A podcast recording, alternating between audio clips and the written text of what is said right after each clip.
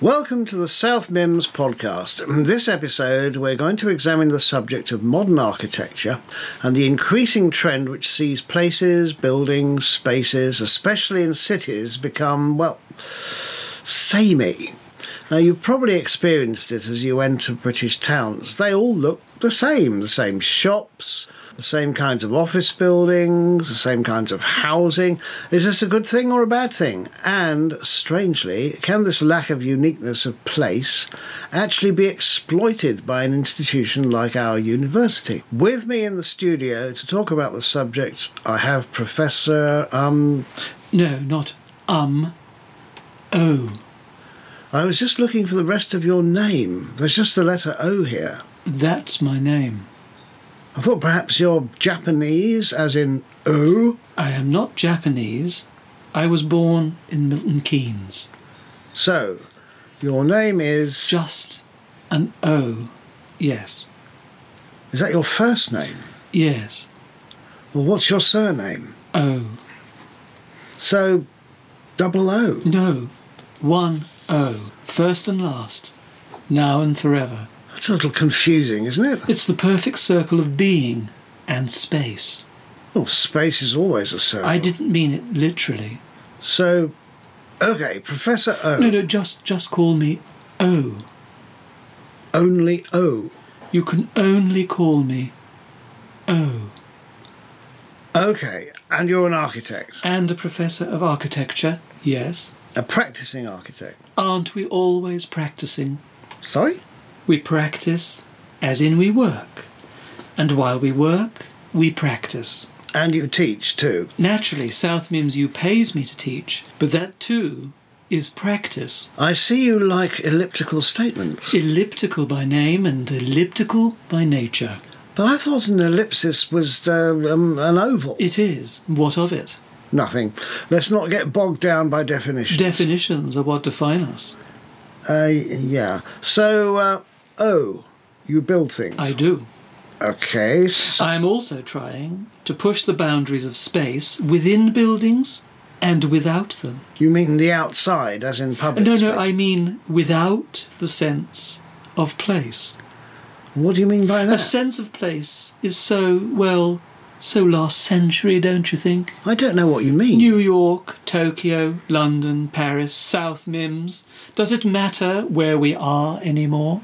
Well, it does because that's where we are, where we live and work. But increasingly, we don't live and work anywhere but in our homes, digitally, in a cybernetic no man's land. But we have to do it in a house, which is in a place which has like, shops and restaurants and so on. But does it matter where you are? Okay, so if you work from home a lot, then perhaps not in terms of your work, but it does in terms of everything else in your life. But the place, the place, it might as well look like anywhere else. I don't know where this is leading, Professor O. Uh, sorry, O. It's heading precisely nowhere, No. which is where most of us are, and most of us spend our working hours Nowhere. in a non place. A non place. A place that looks like every other place and so becomes no place at all. A non place. I'm lost. You can't be lost if you're nowhere. My little bon mot. You'd better elucidate. Elliptically or tangentially? What? Let me be straight then. Anthropologist Marc Auger named places which had become homogeneous non places. A British high street looks like any other British high street, as you mentioned. The same collection of shops and building styles. So you could actually forget where you are. You're in a non place. I see. Not so long ago, I awoke in a hotel room and opened the curtains and could not remember where I was. The cityscape below me, as well as the hotel room in which I stood, looked the same as many other cities and hotel rooms I had visited recently. You travel a lot then, do you? I travel a great deal, and yet I feel as if I hardly ever go anywhere. Is that another elliptical statement? Oh, you really are obsessed with the ellipsis, aren't you? Sorry, no, I'm not actually. What I'm trying to tell you is that most places look like other places. That's not just a modern development. If you lived in medieval Italy, then most villages and towns looked like other medieval Italian villages and towns. The specific vernacular style would not change for centuries. It matched the needs of a population which hardly ever travelled, let alone moved country, until that is, mass migration began.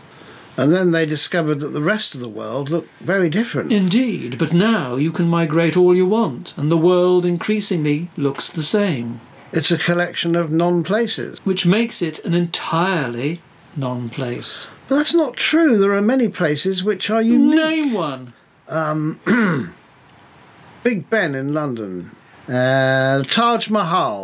I could go on. You get the point. I get the point, but those, my dear fellow, are residual facades.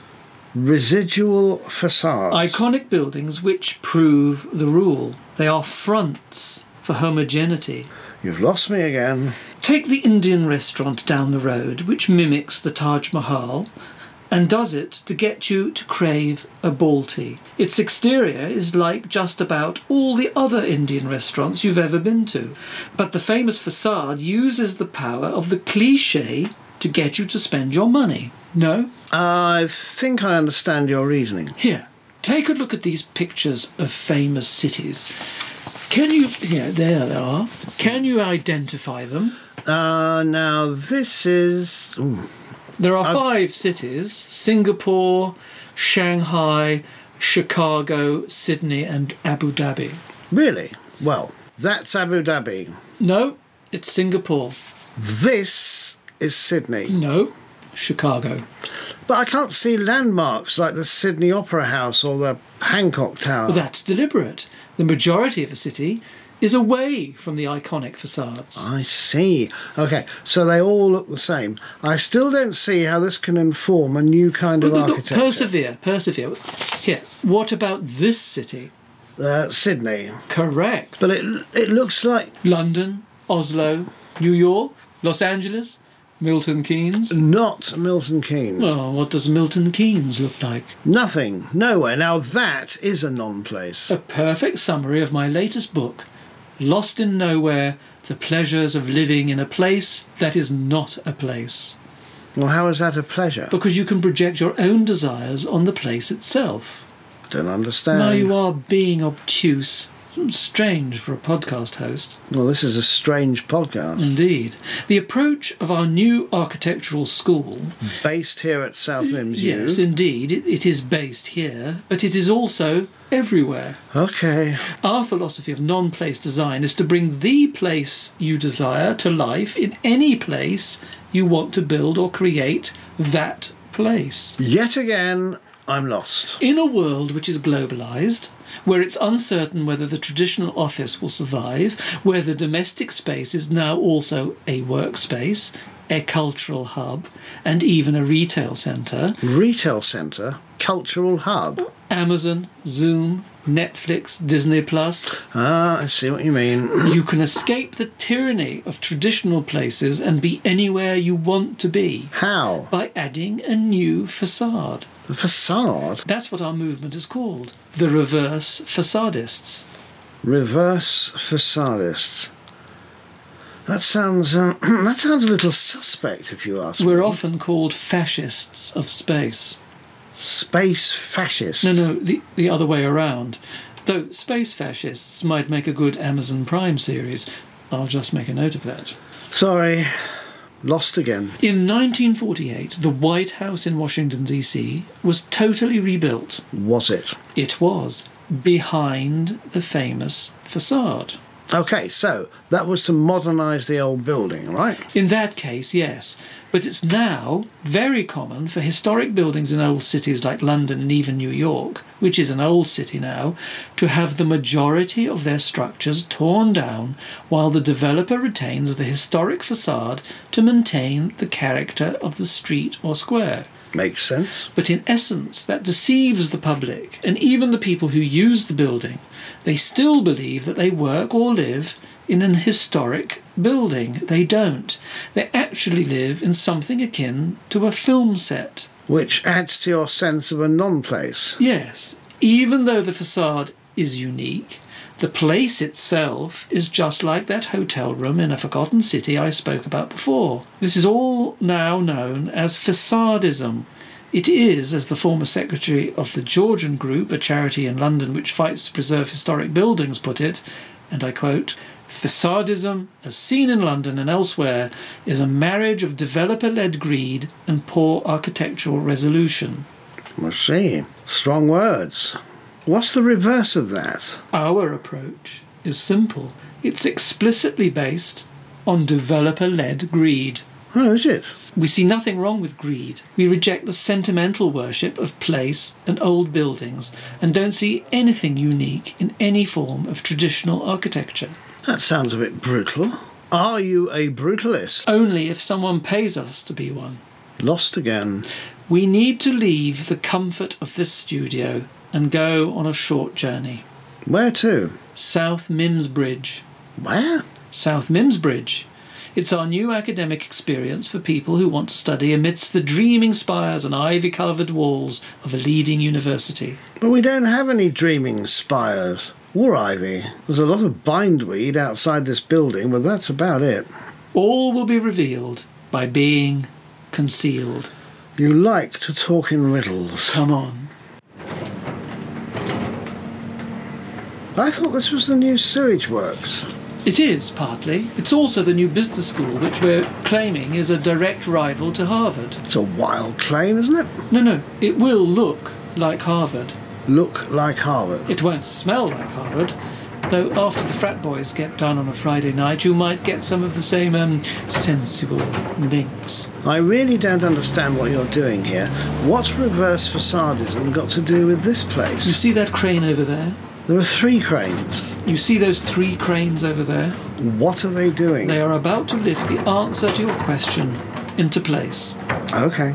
Just wait.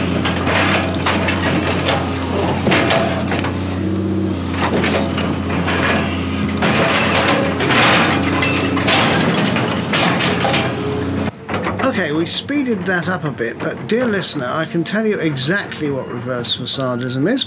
It's when you knock down the boring facade and replace it with one that looks like somewhere else. Describe it. Well, we could be in uh, Oxford or Cambridge, or even, as Professor O mentioned, Harvard.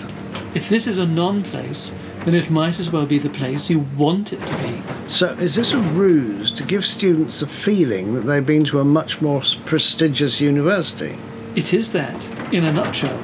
And it means that you can charge them fees commensurate with that experience. Ah, that's where the greed comes in. Indeed. It's horrifying, but brilliant. Two of my favourite words. I won't miss that old sewage works. It It was called a water treatment plant.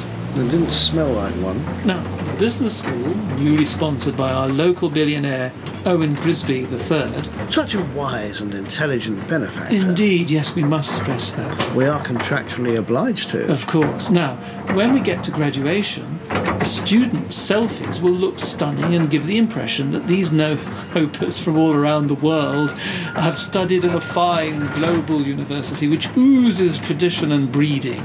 Even though it just uh, oozes and breeds some very unpleasant things. Well, people will overlook that as they gain a degree which is bound to advance their careers and ambitions. I suppose. And you're forgetting one important thing. What's that? In these days of distance learning, accelerated by the pandemic, most of our students won't be actually studying here, but online, so they will only visit this place when they graduate. So it's all about the selfies and the graduation picture, right? That's the only reason you'd actually go to Oxford or Cambridge or Harvard or Yale. But they offer world class tuition. Well, mm, perhaps, but for an exorbitant price. Excuse me! Excuse me! Oh, I think we have an eager student approaching. Yes, most probably the very first South Limsbridge selfie, no doubt. Excuse me! Are you associated with this project? Actually, we're making the South Mims U podcast. Just what is going on here? A Uh, madam. I'm not a madam. Please do not call me a madam. Dear lady, And neither am I your dear lady. What is happening here is barbarism, cultural barbarism. You clearly are upset. Upset? I'm more than upset. What have you done to the sewage works? I mean, it's, it's still there behind the new facade. It's actually the first example of a new wave of architectural practice. And this is Professor O, its most renowned proponent. I'm glad to meet you. You're both vandals. This is a new asset to the University of South Mims and the local community. You've ruined everything. That sewage works was a prime example of 1970s brutalism and was about to be listed so that it could be protected for posterity. Sorry, I didn't realise that it was anyway um, significant. My father designed it. oh, you're. I am Evangelina Knott, daughter of Sir Percival Sowerby Knott, one of the greatest architects of his generation. And you, sir, with your pretentious O's and the Jejune theorising, have wrecked a national treasure. Uh, but, uh, it was a sewage works. And you, sir, are an idiot. I've listened to your podcasts, inconsequential ramblings by obscure academics. Mrs. Mrs. Knott. Miss, Miss Knott. You can't halt progress. Just as your brutalist father helped usher in the- a new age, so we, the reverse facadists, are remaking the very concept of place. you really are full of shit. Oh, dear. Oh, Oh, oh, oh, oh, there's no need for violence. There is every need for violence. Give me that microphone. No, Uh, no, no, no, leave it alone. This is, this is outrageous. South Mims is a real place. It's the place I call home. You can't take that away from me or, or any of us. Stop that! Oh! If you're listening to this and you want to reclaim your place in the world, resist the facadists and the reverse facadists and all the other architectural fascists and fight for the places closest to your heart. Oh, time to go. Bye.